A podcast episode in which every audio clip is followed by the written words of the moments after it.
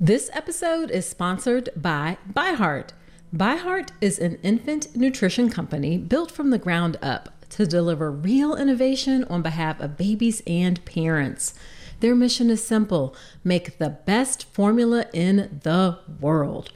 Using the latest in breast milk science, ByHeart created a clinically proven, easy to digest infant formula that's made with organic, grass fed whole milk certified clean ingredients, and features a patented protein blend that gets closest to breast milk. Their blend includes the most abundant protein found in breast milk, alpha lac, as well as lactoferrin, the number one protein found in colostrum. In addition to its patented protein blend, their formula includes prebiotics and an 80 20 whey to casein ratio, like in early breast milk, which is tailor made for a newborn's digestive system and makes it an easy to digest formula. Curious about ByHeart? Redeem your welcome offer at byheart.com forward slash podcast with code Dr. Nicole for a limited time. Additional terms and conditions apply. Back in the day when my girls were born, it was not easy to share photos and videos with loved ones, but you have a fantastic option available the Family Album app. The Family Album app was created in 2015 and has operated in the long term to give parents a secure and easy way to share photos and videos with loved ones. It's a totally secure personal haven for your family's memories. I love that there's no third party ads, no unwanted eyes. Now, let me share some of the great features that make the Family Album app a go to app. First off, the app automatically sorts photos and videos by month, allowing you to swipe back in time and see how your child has grown. No more scrolling through endless feeds or searching through folders. Another cool feature about the Family Album app is you can order eight free photo prints every month to be delivered to your home. It's really nice to have some tangible pictures to hold onto or share to document each month of your baby's life. Plus, the Family Album app has unlimited storage and it is totally free. Yes, you heard that right. No more worrying about running out of space or being bombarded by ads when you're just trying to relive those heartwarming moments. So, if you are still trying to use other messaging apps for your kids' photos, it is time to level up your family photo game with a free photo sharing app. Head over to the App Store today, search Family Album, it's all one word, download the app, and start creating a legacy of love one photo at a time. I am so excited to have back to the podcast Dr. Rebecca Dekker from Evidence Based Birth, and we are talking all about labor positions.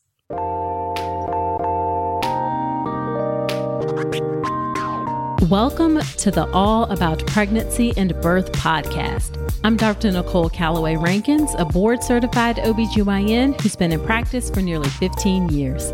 I've had the privilege of helping over 1,000 babies into this world, and I'm here to help you be calm, confident, and empowered to have a beautiful pregnancy and birth. Quick note this podcast is for educational purposes only and is not a substitute for medical advice. Check out the full disclaimer at drnicolerankins.com forward slash disclaimer. Now let's get to it. Hello there. Welcome to another episode of the podcast. Whether you are a new listener or a returning listener, I'm so glad that you're spending some of your time with me today. In today's episode of the podcast, we have back to the podcast Dr. Rebecca Dekker. She is a nurse with her PhD, and she is the founder and CEO of Evidence Based Birth, as well as the author of a great book called Babies Are Not Pizzas, They're Born, Not Delivered. I've actually read the book and it's really good. And if you want to hear her first appearance on the podcast, she was back on the podcast all the way back to episode 18. So you can grab it at my website, drnicolerankins.com forward slash episode 18. And we chat about how she started evidence based birth and the journey to get there. And a little bit about evidence based birth. The mission of the team at Evidence Based Birth is to work towards a world in which all families have access to safe, respectful, evidence based, and empowering care during pregnancy, birth, and postpartum.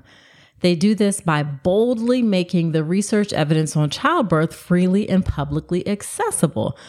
Dr. Dekker is also the host of the Evidence Based Birth podcast with more than 4.5 million downloads. I know a lot of you all who listen to this podcast also listen to her podcast. And in this episode today, we are talking about birth positions. So we are going to go through what are the various birth positions, really defining what they are.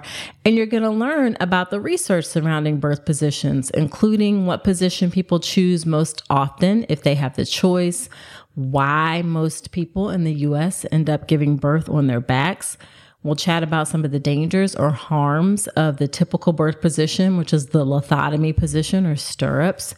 We'll talk about the evidence on birth positions for those giving birth with an epidural as well as without an epidural. And then she shares some advice on what she would tell people who plan to give birth in the hospital about trying to navigate the reality that most doctors and nurses want people to give birth on their backs. That's just the reality of our US healthcare system. And she provides some advice for that. Great episode. I know you are going to enjoy it and learn a lot.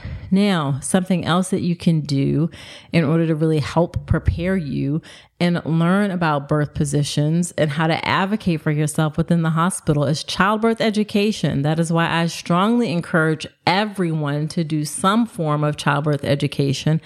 I, of course, have an option, the birth preparation course. That's my online childbirth education class that will get you calm, confident, and empowered to have a beautiful birth with a focus especially on hospital birth and helping you navigate the hospital birth system. But really, it's so important that you do any some sort of childbirth education. Okay.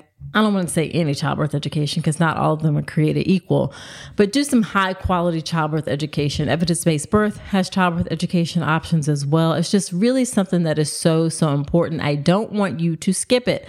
So if you want to check out the birth preparation course, then do check that out, drnicolerankins.com forward slash enroll. I would love to serve you and help you there. Okay, let's get into the conversation with Dr. Rebecca Dekker from Evidence Based Birth.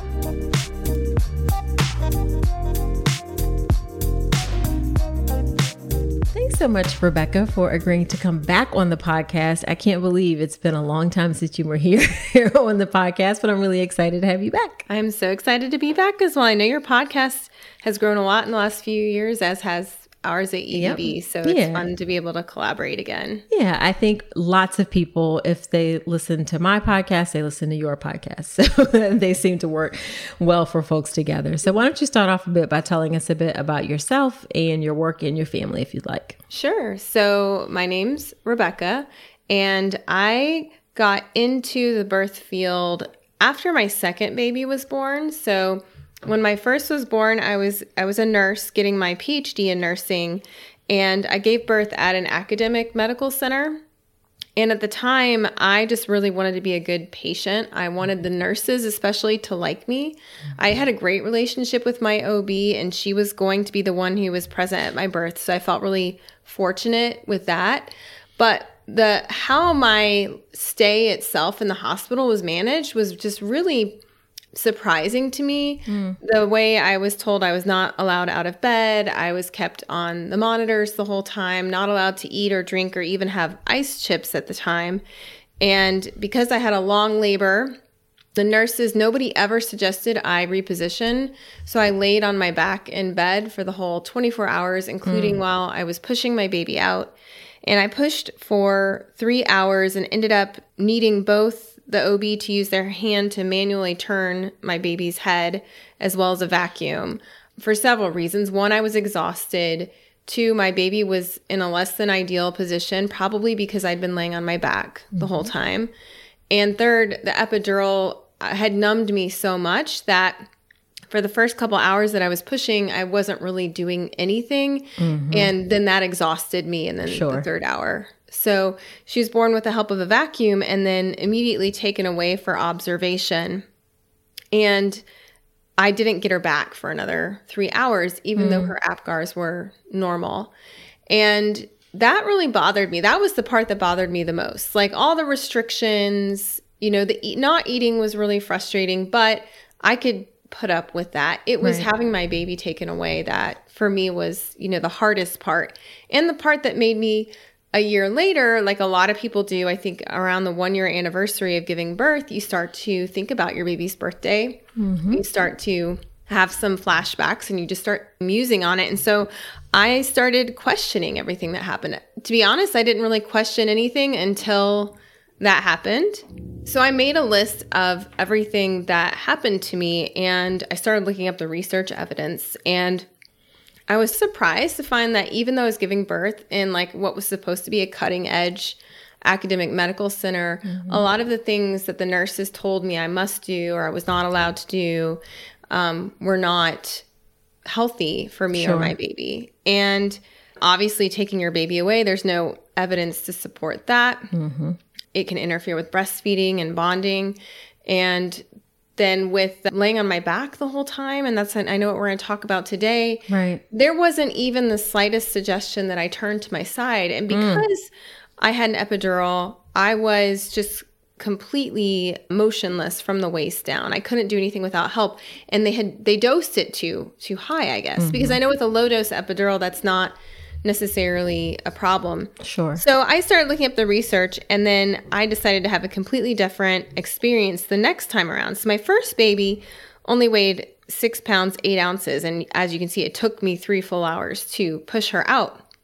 My second baby, I had with the help of a midwife, and I pushed him out in 10 or 15 minutes, and he mm-hmm. weighed nine pounds, two ounces. Mm. So you can see how, like, I did everything differently the second time around, and it made a huge difference, in particular, like how my baby was positioned, what positions I used to help my baby get in a better position. And a lot of what I used was the upright birthing positions, which we're going to share about today. And Sure. after that, I went on to start publishing this research on my blog, Evidence Based Birth, and mm-hmm. kind of the rest is is history. Yeah. because people really wanted that information. Yes, absolutely, absolutely. Mm-hmm. And of course, we'll link evidence-based birth in the show notes and everything. But you all, Rebecca takes it. They, her, she and her team take a very deep dive into evidence and present a balanced. It's not. Mm-hmm. They present what's there, so it's not biased. It's very, very unbiased information. Something that I have gone to many times. So I, I certainly appreciate your work.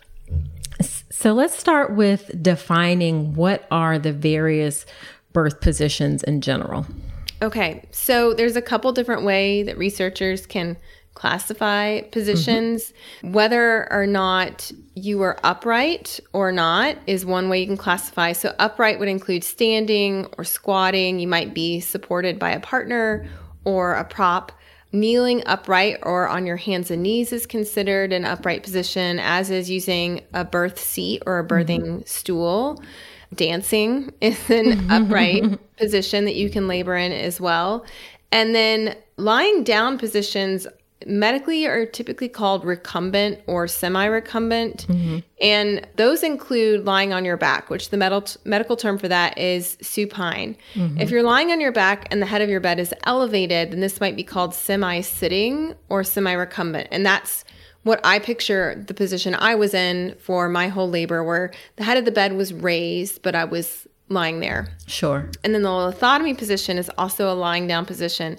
That's when you're lying on your back with your hips and knees flexed, your thighs apart, and your legs are either supported in stirrups or by people holding your legs in the air. And with that, your head of the bed can also be raised. And then another thing that's interesting is the side lying position mm-hmm. is technically a lying down position as well, but that is considered to be a more beneficial lying down position. And so another way you could categorize positions is whether or not you have the weight on your tailbone. Hmm. So this the body weight lying on the sacrum, that's the the large kind of plate at the bottom of your spine towards your pelvis. And then you have the tailbone which makes up the bottom tip of that. So some positions like kneeling, standing, hands and knees, side lying, squatting, and using a birth seat, that sacrum can flex because it's not being like pushed into one position. But if you're lying on your back with or without the head of the bed raised up, or if you're semi sitting in bed or in the lithotomy position, mm-hmm. typically that sacrum is going to be less flexible. So they've done some like computer simulations and MRI studies, and they have found that when that tailbone is allowed to move freely, it can move nearly 16 degrees, which can make a quite a difference for the mm-hmm. baby's head to be able Yeah. to come out. And there's been consistent research that when you take the weight off of the tailbone and allow the pelvis to to make more room, it makes spontaneous birth without the use of surgery, vacuum, or forceps more likely. Gotcha. So those are kind of like the different categories you can look at. Sure, sure, sure. That's an excellent overview. So, when we think about people, or when we know about people in the U.S., how do most people in the U.S. give birth? Okay, so and it's not just the U.S. This is um, a problem in many countries Okay. around the world. That is that it is it's thought that most healthcare workers around the world encourage people to birth in backlying or semi-sitting positions for the convenience for the healthcare worker. And there's been studies on that in the U.S., but also India is another example of a country where um, most people still use lithotomy as the most common position with your feet up in stirrups. So I think in the US, it's about 68% are lying on their backs or and another 23% are in a semi-sitting position. So both of mm-hmm. those are considered the recumbent or lying down positions. And when you're looking at hospital births, the last data we have on this, unfortunately, is from nine years ago, but only about 3% were using side lying, 4% were using squatting or sitting, and 1% were using hands or knees. Now, if you contrast that with freestanding birth centers or home births and you talk to a home birth midwife, they'll often tell you like it's very rare for them to see anybody spontaneously choose a lying down position when they're at mm-hmm. home or in a birth center. When someone has freedom of movement and they feel comfortable in their environment, they almost always will instinctively choose an upright position or a sacrum flexible position. Now, there's some people, for whatever reason, they feel more comfortable pushing on their backs. And sometimes that ends up being chosen, but most of the time it's not. Right, right, right. And as you said, this is mostly due to for convenience of the attendant at birth. And convenience can mean a lot of different things. So it's more convenient to do fetal monitoring with the belts um, if someone is in bed on their back.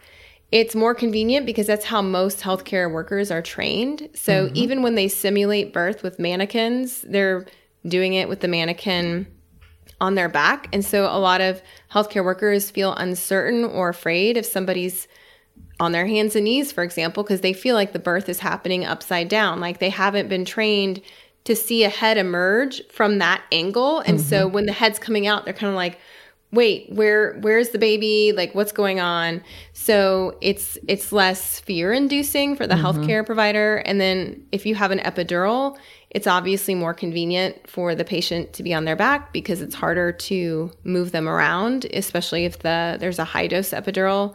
And then there's just a lot of importance placed on having the patient in the bed so that you can control or manage the delivery. So all those factors come together to make it seem like a no-brainer in most hospitals. This is the way we do it. This is easier for us and and in their mind because it's how they see birth happen, like they feel like they can handle complications better in that way. Sure. Whereas an upright birth, say somebody's standing at the side of the bed and their baby's coming out while they're mm-hmm. standing mm-hmm. on the hospital floor, like that seems really risky or scary, mm-hmm. plus inconvenient. Sure. Yeah. Yeah. Absolutely. But however, as you said, research research shows that for people, and I guess I don't know if we should um, qualify this without an epidural or unmedicated birth. Most often, people will choose an upright position. Is that fair to say? I think so. In some countries, they might choose lying down or semi sitting because they know that's what's expected of them. Mm. So, in some of the guidelines for midwives and providers who are trying to support upright birth, they often say sometimes you have to encourage people to do an upright position simply because that's all they see in the movies and on TV is women giving birth on their back. And they just mm-hmm. assume that that's how it has to be done. Sure. And there's no other way to do it. Sure. So yeah, I think if you leave, if somebody is trained in that mindset, mm-hmm. yeah, they might choose that position because they think that's what they're supposed to do. Mm-hmm. Yeah, that makes sense. As an OBGYN and podcast host, I'm excited to share a resource that empowers mothers and mothers to be in managing their pelvic floor and core health. It's called Informed Pregnancy Plus, and it offers access to essential workshops that can significantly enhance your understanding and care of your body during and after pregnancy. Discover the Core Connection, a foundational five episode series by Natalie Headings, a pre postnatal exercise specialist. This series covers the basics of pelvic floor health, teaches key postural adjustments, and shows you how to activate your core properly. For a more comprehensive experience, check out Mindful Movement. This premium series provides in depth content, including practical exercises and personalized strategies to strengthen your body. It's like having a pelvic health expert in your home. You can try the full subscription streaming library of Informed Pregnancy Plus absolutely free. Visit informedpregnancy.tv to start an empowered journey toward a healthier motherhood. Take this step for your health, your body, and your baby will thank you. So let's go through the different birth positions. And I actually first want to start with, uh, because you've talked about this on your podcast and in your work, about the specific dangers of the position that most often people give birth in or very frequently give birth in the US the dangers of being in lithotomy and stirrups. Mm-hmm. Yeah, it's interesting because you can you can frame it in two ways. You can frame like the benefits of upright positions mm-hmm. or you could talk about like the risks of the non-upright positions mm-hmm. and I I think that the lithotomy is a really interesting position to examine because it's gotten to the point where it's still the probably one of the most common birthing positions used around the world but it's considered to be so dangerous that researchers won't include it in studies anymore mm. so in one of the largest reviews ever published on this subject when they're looking at people without epidurals and they actually exclude any study that used the lithotomy and they the, the, authors were zhang et al they wrote quote these horizontal positions can have serious negative effects on maternal health and are not recommended by many international organizations. And then when you go to people with epidurals there is a lot of recent research on lithotomy finding that it can be quite harmful. And one of the ways that it's harmful is first of all, it can be more painful. Mm-hmm. Second of all, it is considered unethical because it is like a restraint because you can't really get out of that position if people are kind of like holding your legs or your sure. feet are in the stirrups and everybody's surrounding you. Sure. But also the perineal integrity. So the mm-hmm. perineum is a diamond shaped area of, t- of tissue between your legs. And when you have a lithotomy, you're much, much more likely to have a severe tear or to be cut with an episiotomy, which can be equivalent to having a, a severe tear in some mm-hmm. circumstances. And so, if you want to lower your chances of having a severe tear or an episiotomy, the most important thing you can do is to not give birth in the lithotomy position. It's just, it leaves you too exposed to interference. And when people when healthcare workers interfere when there's no medical need to interfere mm-hmm. that's when you're having lots of like preventable complications sure sure okay mm-hmm. that that that makes sense that definitely mm-hmm. makes sense so let's talk about some of the other birth positions and the evidence about those and i think it's helpful to separate out into without an epidural mm-hmm. and with an epidural mm-hmm. because it can be different and the, your options for what you can move into are different. So let's start with without an epidural. What does the research show about benefits and even if there are any potential risk of different birth positions without an epidural? Okay, so the study I referenced earlier where they excluded the lithotomy position that was mm-hmm. done by Zhang et al. and published in 2020. They have 12 randomized controlled trials with about 4,300 participants and they separated separated everyone into those who were randomly assigned to be upright versus those who were assigned to be lying down. Upright included semi-sitting, but they actually didn't have any studies with semi-sitting in it. So okay. basically we had like walking, standing, leaning, using a birth chair, squatting, and kneeling versus lying down or lying down with the head of the bed raised up. And they found that you're much less likely to have forceps or vacuum used on you if you're mm-hmm. upright when you're birthing. Your active pushing phase is going to be shorter, especially if you use squatting, that shortens it by more. Mm-hmm. There is a really substantial decrease in the risk of having severe trauma to your perineum, that tissue integrity that we talked about earlier. Yeah. And there's no difference in blood loss between upright versus lying down. And there was a, a higher risk of having what we call a second degree tear if you were squatting or sitting on the birth seat. And they think that's probably because there's a trade off between like you you're less likely to have an episiotomy, but you might be more likely to have a first or second degree tear, which is considered to be better than having an episiotomy. So it's a little bit of a, a good trade off, they think. Um, in terms of episiotomies, we're not really sure because every study, the episiotomy rates are so different. Like in some hospitals, episiotomy rates are like 0%, and in some hospitals, it's like 100%. So it's really hard to tease that out in a review. But other researchers have also found that um, in individual studies, one of the benefits that people don't think about is that it's significantly less painful to give birth in an upright position, which, of course, if you don't have an epidural, is important. Sure. Um, there's also at least one study that's found it, you're less likely to have the shoulders get stuck when the baby comes out. Uh, you're less likely to need an emergency cesarean or to have abnormal fetal heart tones, which makes sense physiologically because if you're lying on your back, you're compressing the aorta, which is the large vessel that brings the oxygenated blood to the fetus. So if you're upright, you're getting the full blood flow through your body. Absolutely. Mm-hmm. Now, how, when we look at where these studies are done, mm-hmm. how many of them are in the US and how do you feel like the studies apply to our population? Okay, yeah. So with that one, the the Zhang study took place in the United Kingdom, Finland, Brazil, China, Ireland, Turkey, and South Africa. So there were not any studies done on this subject in the US. But like I said, the whole concept of birthing positions mm-hmm. is a pretty a global issue. Like in some areas, you'll find that upright positions are still quite common, but in many countries, because the Western model of care has spread around the world, it's very common for people to lie on their backs. I think the main thing that's hard to generalize is the use of episiotomy. And so that, like I said, that's why they can't really figure out the episiotomy rates because it's so dependent on the provider and Sure. the hospital. Yeah.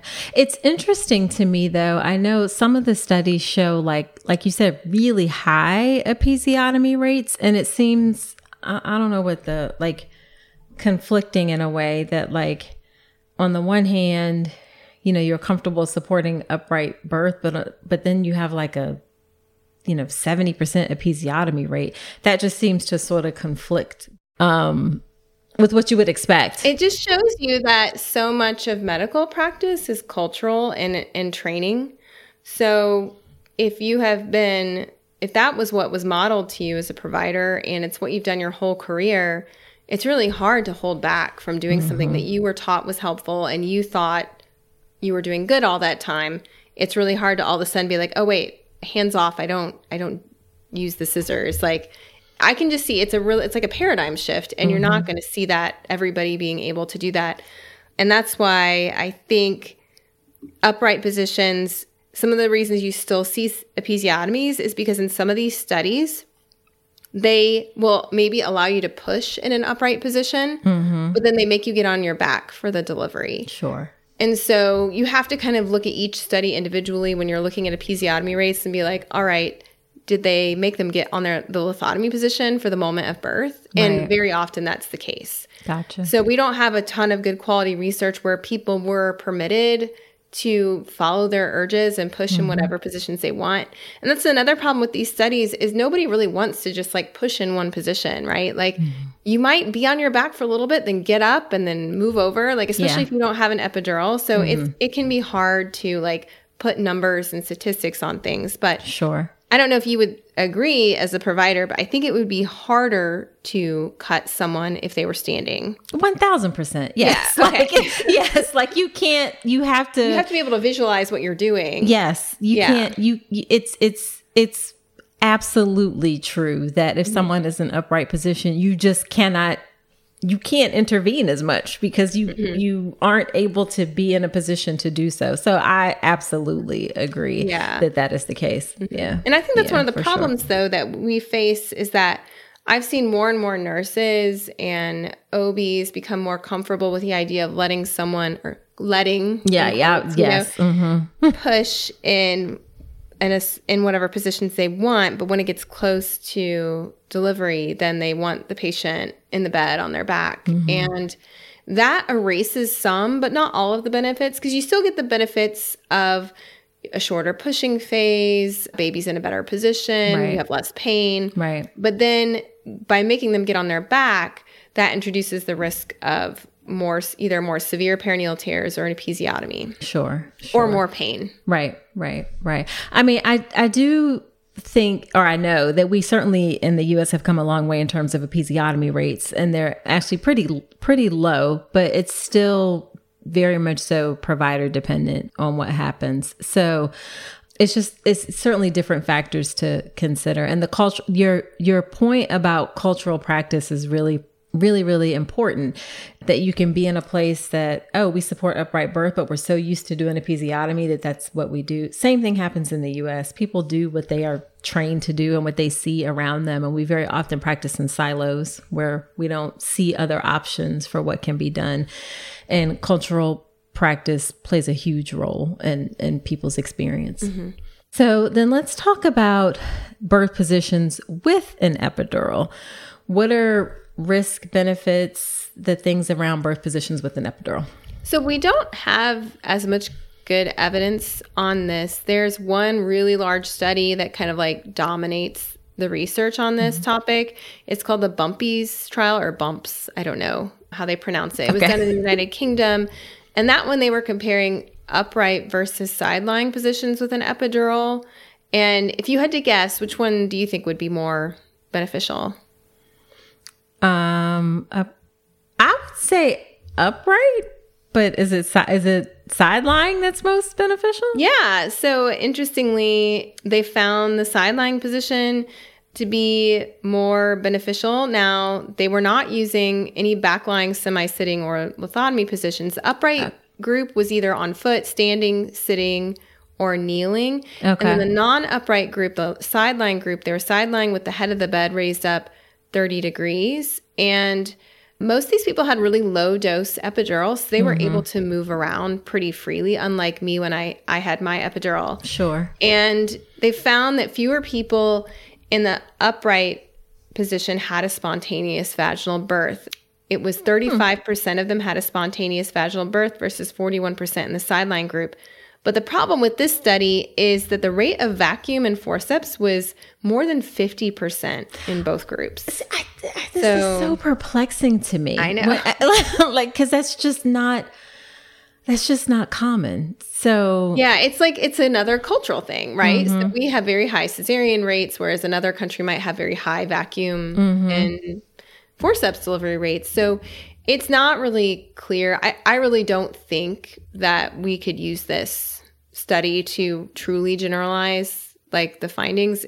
Both are probably acceptable, both upright and side lying positions. I did find two other studies on the lithotomy position with epidurals, mm-hmm. and they found, like I mentioned earlier, that the lithotomy position was had many more risks than any other position. Right. So there are some other smaller studies on that subject. But yeah, we don't have a lot of research on that. We do have one other study though on using birth seats mm-hmm. and for your listeners who aren't familiar with that, you can you can Google different kinds of birth seats and I have a video on our YouTube channel that kind of shows the different types of birthing stools. I can send you that link. Sure.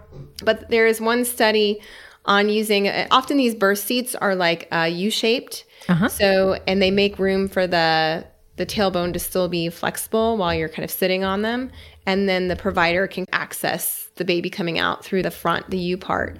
And the researchers in these were in Sweden, they had more than a thousand people giving birth for the first time. And about half of them had epidurals, so half had epidurals and half didn't.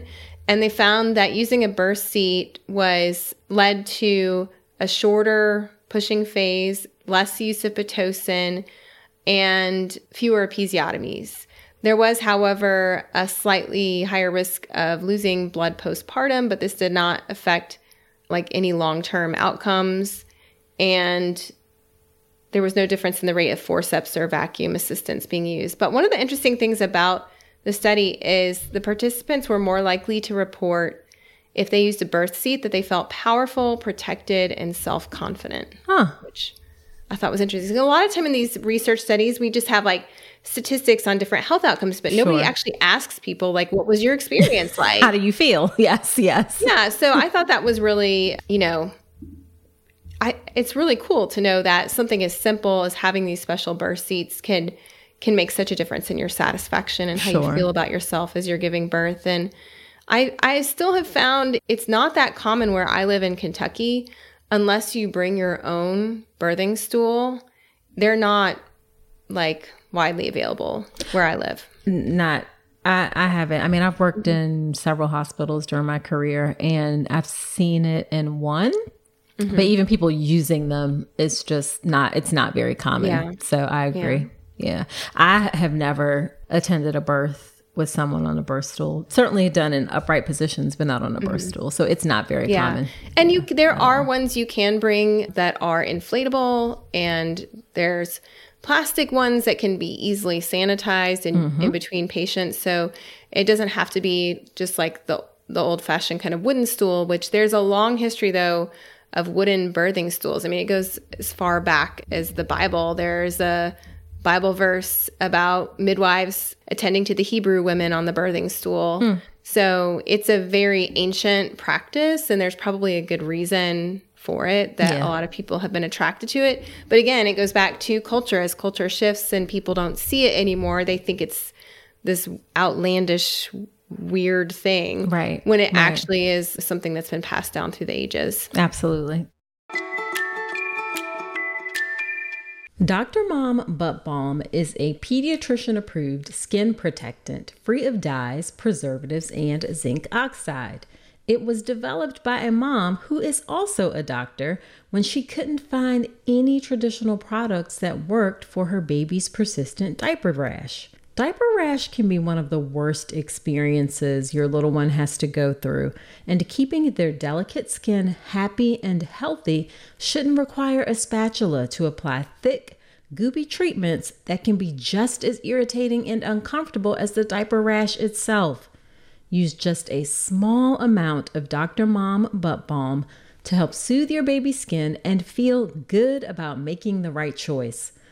Dr. Mom is committed to providing an ultra premium formula for moms who will not settle when it comes to their little ones.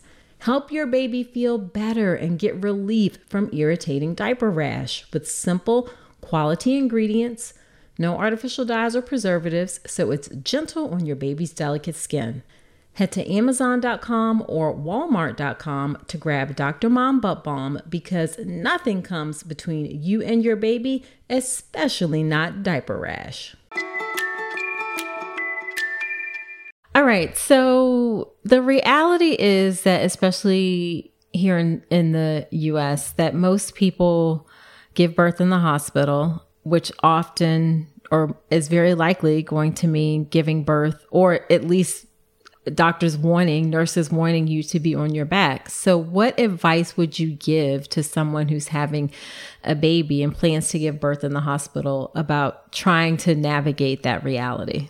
Yeah, I think it's important to be upfront and honest with your healthcare team about your birth plan. So, if you want to give birth in an upright position, you need to start having conversations with your healthcare provider and you need to bring up the difference between upright birthing positions during pushing and during delivery. And I don't usually use the word delivery as I have a book called Babies Are Not Pizzas, They're Born Not Delivered. I because delivery is a very passive term. I think it gives the power to the provider instead of mm-hmm. the parent. I prefer to say like when I birthed my baby instead of mm-hmm. when the doctor delivered my baby. But that's the terminology that most doctors use. Yeah. And that makes it really clear. Like, what positions do you attend, you know, births during the pushing phase?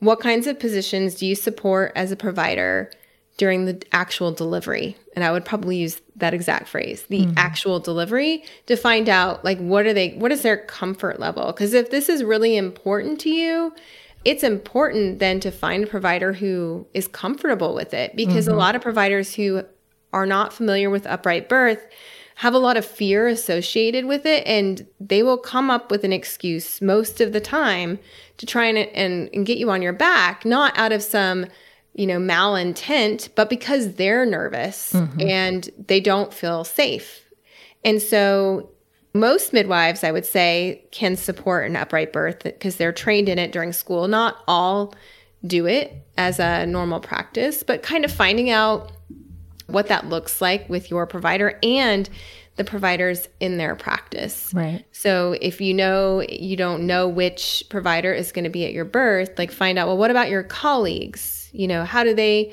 um, like to support the actual delivery?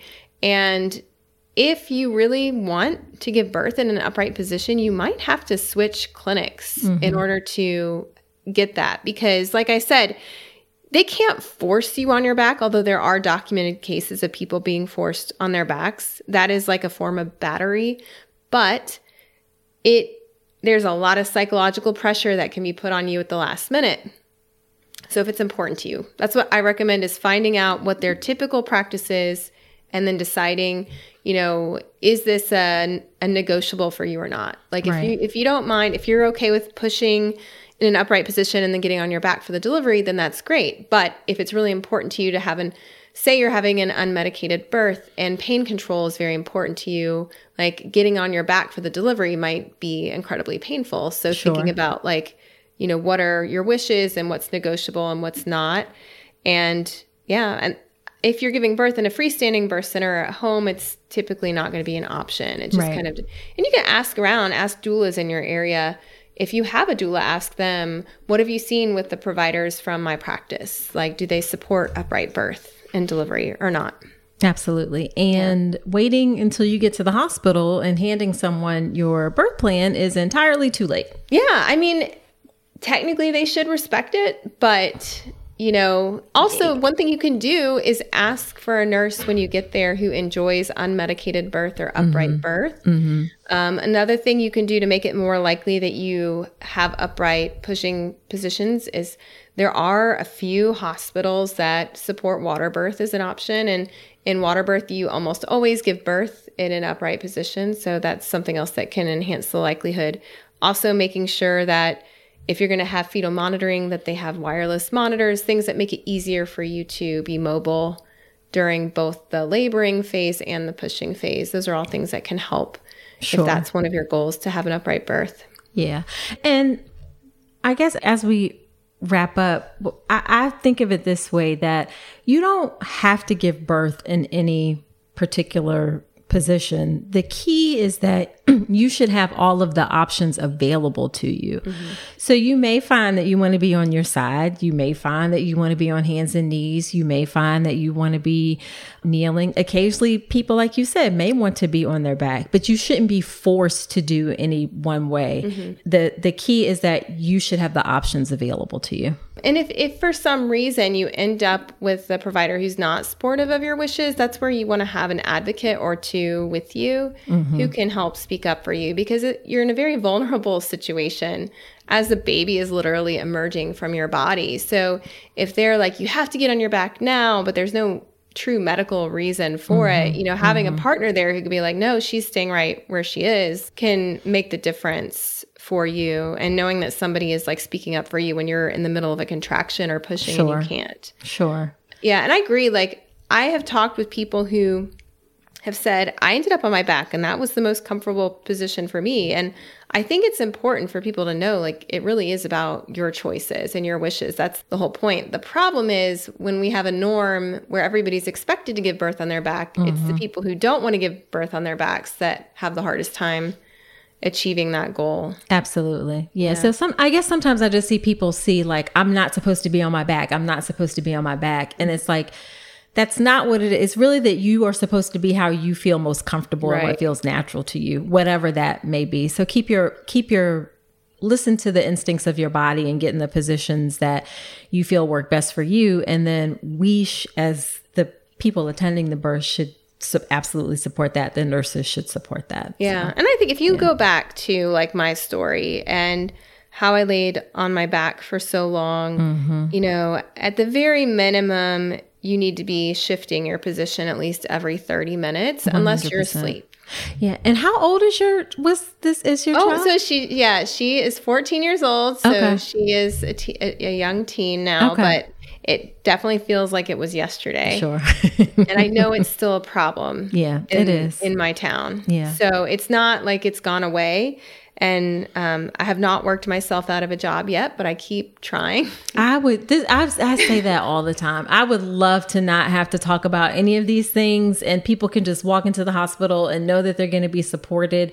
I mean, obviously, I know out of hospital birth are options for for people, but for people who either want to be in the hospital or need to be in the hospital, everyone should have all of these options available to them. So I'm like, if, I would be delighted not to have to talk about these things anymore. But what yeah. a difference it would have made for me if if a nurse taught me how to use the peanut ball. Yes, is that peanut shaped birth ball yeah, to, mm-hmm. to prop my legs open because you can do a kind of squat in the bed lying while lying on your side and there's there's all kinds of creative ways you can help someone with an epidural with the bed and the different absolutely. positions it can get into so absolutely it really was just a you know it comes down to like nursing support because the nurses in the United States are the ones coaching you through most of the pushing until mm-hmm. you get close to the delivery. Yeah.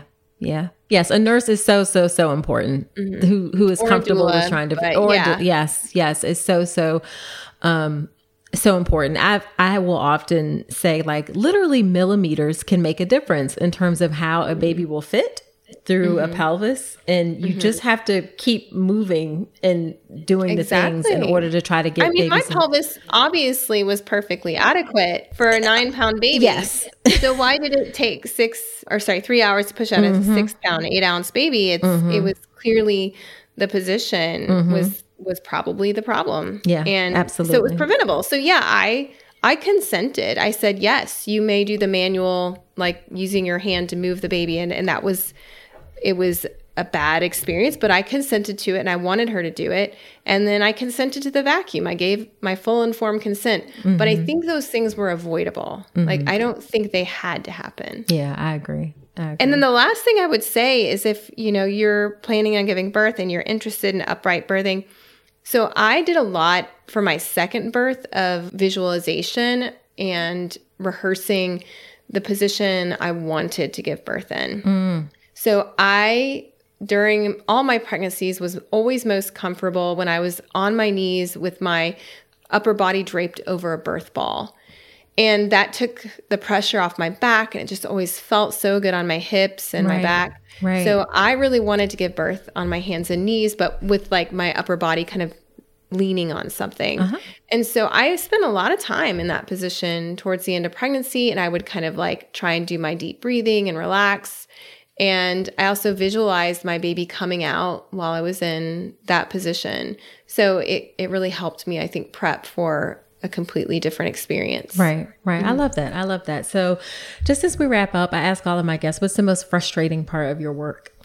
Oh, I didn't know that this is a question you ask now. Mm-hmm. um, probably continuing to hear the same complaints 11 years after I started evidence based birth. Yeah. And I do see a lot of improvement. I will say that. But I still get stories and I'm like, yep, it's still happening. And so, you know, as I talked with you earlier about just the fact that we still have to talk about these things and try and like culture change is hard. It is. Mm-hmm. And that's essentially what, you know, you and I are doing is we're mm-hmm. trying to mm-hmm. change the culture around mm-hmm. birth to make it more supportive and have more options and choices mm-hmm. and and more centered on the person actually giving birth. Yeah. and I see improvement, but there's it's it's very geographic. You know, you can mm-hmm. have one place that's doing great and another place that's not. And so it's hard for families to especially when they're when they're blindsided and they didn't see it coming. Sure. And so I really, that's the hardest part. But yeah. the best part. Yeah, I was going to say on the flip side, what's the most rewarding part yeah, of your work? The most rewarding part is seeing the changes happening and more and more nurses, especially getting empowered.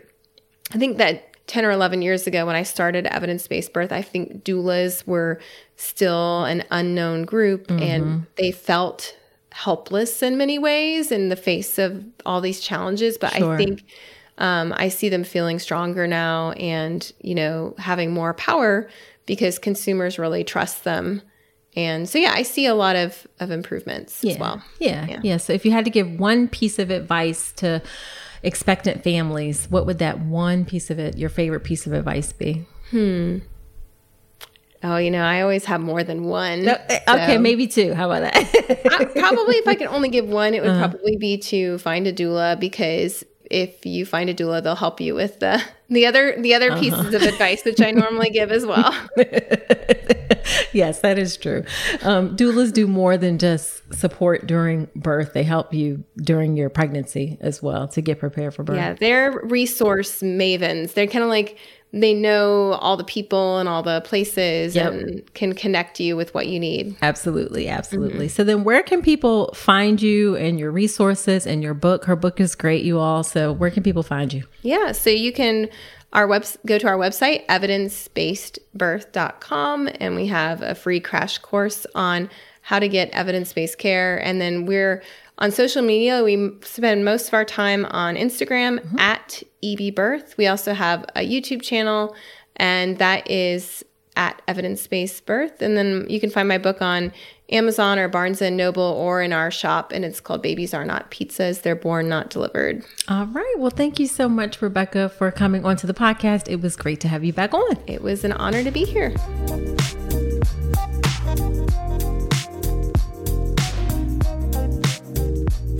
All right, wasn't that a great episode? Lots of evidence around birth positions, and I learned something, and I know that you learned something too.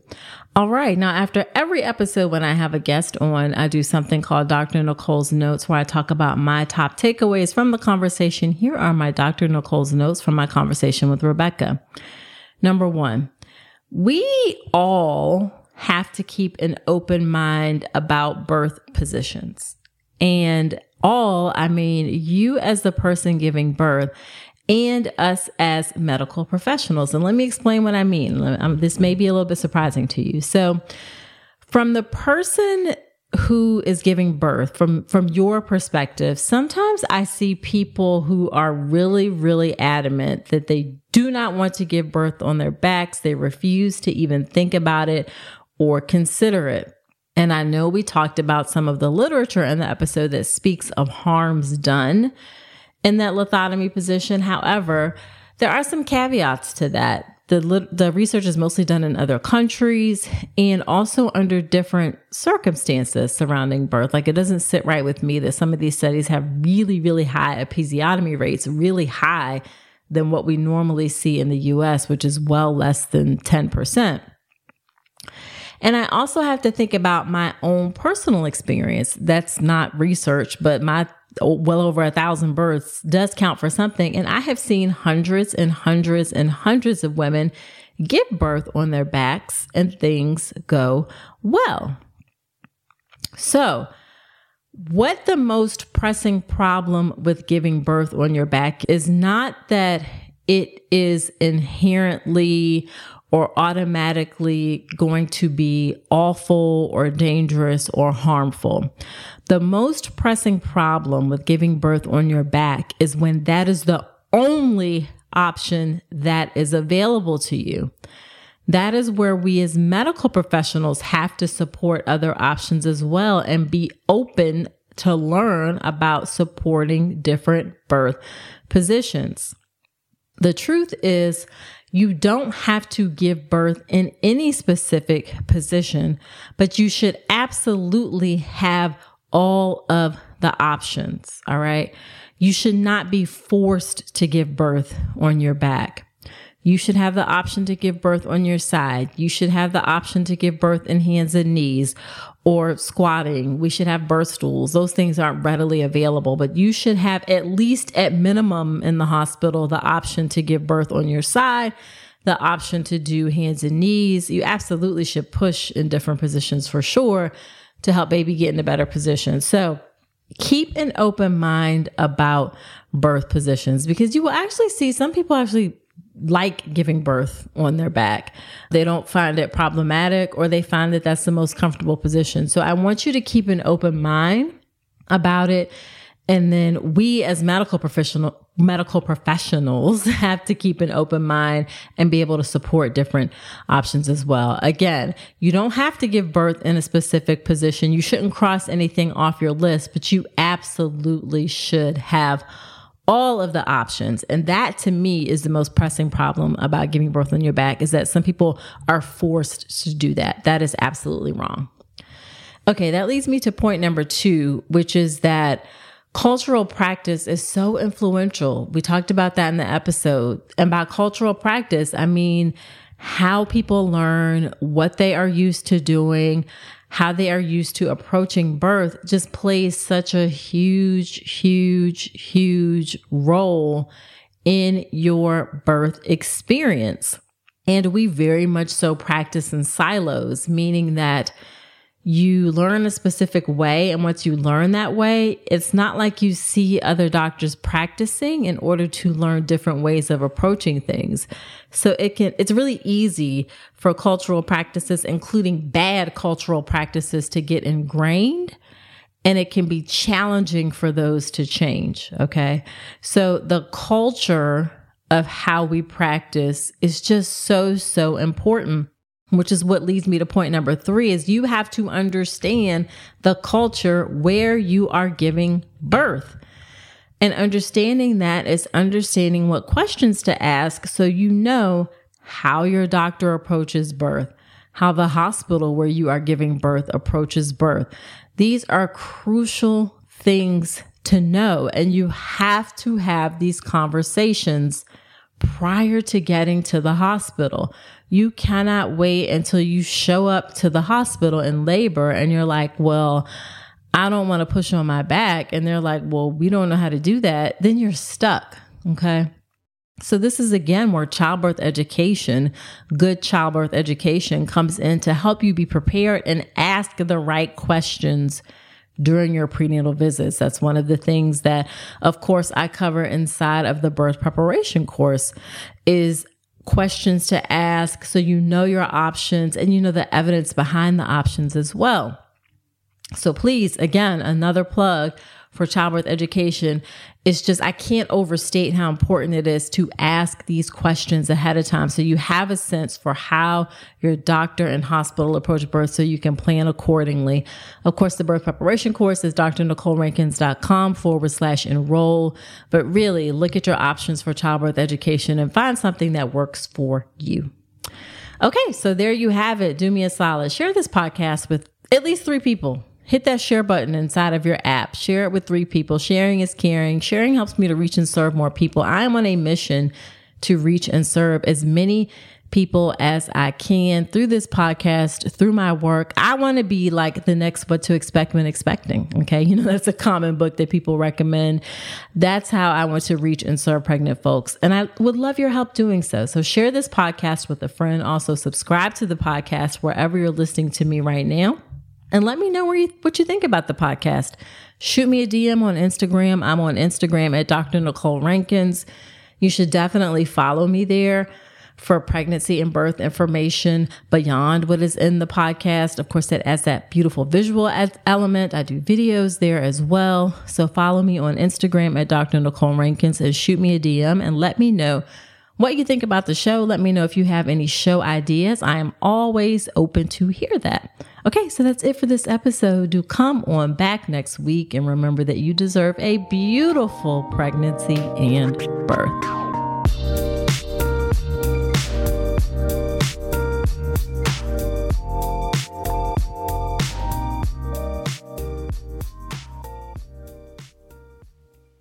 Sick of being upsold at gyms? My guy, you're currently a base member. For $90 more, I can upgrade you to our Shred membership. For $130 more, you'll be a Swole member. And for just $300 more, you'll reach Sweat Platinum. At Planet Fitness, you'll get energy without the upsell. Never pushy, always free fitness training and equipment for every workout. It's fitness that fits your budget. Join Planet Fitness for just $1 down and $10 a month. Cancel anytime. Deal ends Friday, May 10th. See Home Club for details.